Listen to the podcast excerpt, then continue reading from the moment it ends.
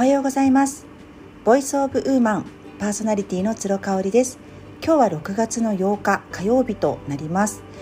今日はですねちょっと趣向を変えてパートナーシップについてお話ししたいと思います。まパートナーがいる方もいない方も多くはご自身のご両親からの影響を受けている場合が多いかなというふうに思っておりますので今日は私の両親から受けたパートナーシップの考え方をシェアしたいと思います。どうぞお付き合いください。私の両親はですね職場恋愛なんですよね。えーと、父が銀行員で、えー、最初に配属になったのが父は長野県の出身なんですけど新潟の支社に配属になったと思いますもしかしたら23年目かで行ったのかもしれないんですけど、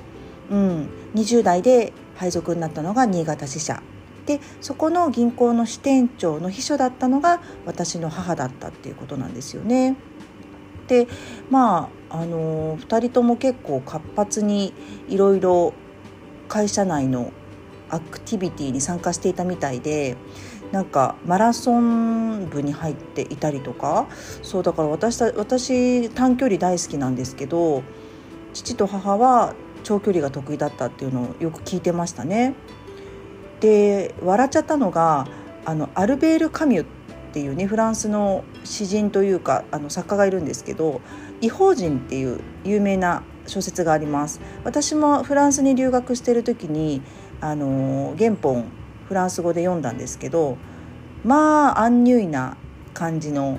不思議な世界の、まあ、はっきり言っちゃって暗めの小説なんですけどその「異邦人」を読む会っていうのにね2人とも参加してて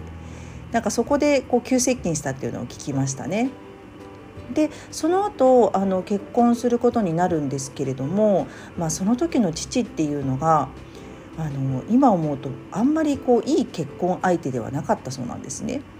で私の父ってね銀行員であのすごく金銭感覚がしっかりある人が銀行員になるだろうと思いがちなんですけれども、まあ、お酒が大好きでしてそのお酒でですねあの結構ツケを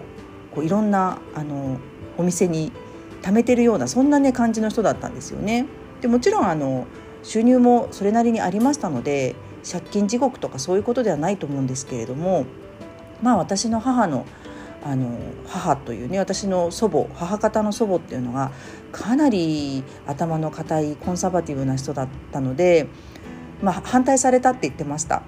うん、なんかああいうこうちょっとねツケを払いにあの月末月初とかこういるような暮らしてるような人大丈夫？みたいなことを 言われたっていうのを後からこう笑い話として聞いてましたね。でまあうちの父っていうのがかなり年の離れたお姉さんが2人いてで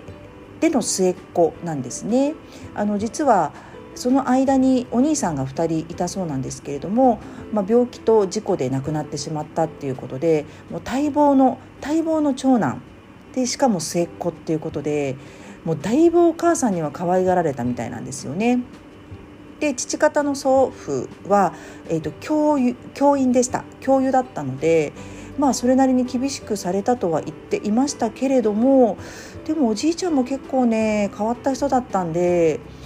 まあ好きにやればいいよみたいなことを言われたっていうふうに後から父から聞きましたね。あの授業を抜け出して体育館の裏でよく昼寝をしてたなんていうねそういうエピソードも 聞いていたりしましたね。うん、で、あのー、そんな感じで、まあ、金銭感覚がやっぱり学生時代からそんなになかったっていうことでおばあちゃんがね心配してもう母にそれをすごくお願いしてたみたいです。もうお金の管理はあのお願いねあなたにお願いねっていうのを結婚する時にあの言われたっていうことですね。でねあのその、まあ、2人とも銀行に勤めていたからっていうのもあるのかななんかねやっぱ投資とか株とかそういうのにねうちの母も結構ね昔から興味があったみたいで、うんまあ、その背景にはこう女性だからといって早く独立したい、うん、何かこうあのライフワークを見つけたいっていう気持ちがあったのかなっていうふうに思うんですけれども、まあ、母は私が10歳ぐらいまでは完全に専業主婦に徹してくれてましたね。特にあの結婚してすぐにね東京に東京の本社に父があの配属になったので母も一緒についてきて、まあ、慣れない東京生活しかもあの銀行の寮にね入っていたので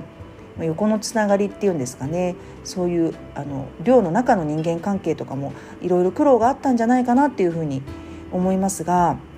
うん、なんかあの早く働きたいなっていうことをよく耳にしていたようなそんな記憶がありますね。で私たちにもあのとにかく旦那さんの稼ぎだけ目当てに捨てちゃダメよっていうのを常に言われていました。特に自分が欲しいものとか自分がやりたいことは自分で稼いでお金をあの生むっていうなんかそれをね再三言われてた気がするんですがまあそれがどんな方法でとかねどんなコツでとかっていうのは教えてくれなかった気がしますね。なんかねうちの母ってあの一時が万事そういう感じでしたなんか結論から先に行ってその背景があんまり定まってないようなあの感じだったので面白かったですね。私はなんか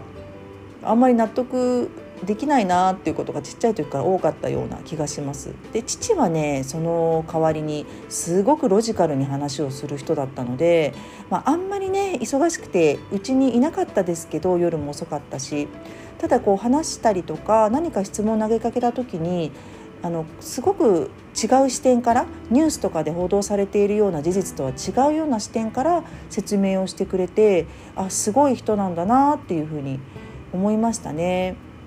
うん、なのでねその金銭感覚的なところも両親から言われてましたしあとは私たち3姉妹だったので、まあ、結婚してその男性を立てるっていうかうんなんかその男性が働いてきてくれてるからあなたたちが家庭をあの守れるのよっていうことをすごく言われていましたね。だから1回目の結婚の時に思ったのが、まあ、私両親の結婚パートナーシップにすごく憧れていたわけではないんですけれども、まあ、長く見ているのが両親のパートナーシップだったのであまりにもちょっと違うなあというのでショックを受けたことが多かったかな。うん一つはやっぱ金銭感覚の違いがすごく前のパートナーの人とは大きかったっていうこととあとは、まあ、一緒にねあの義理の両親と住んでいたのでその義理の両親の、まあ、どうしても介入がねあるわけですよね。やっぱそれがねなんかこう2人のオリジナルなパートナーシップを築くのがちょっと難しかった点ではありますね。だからあのー何ですかね今の主人はね再婚した今の主人は父にめちゃめちゃ似てるんですよ。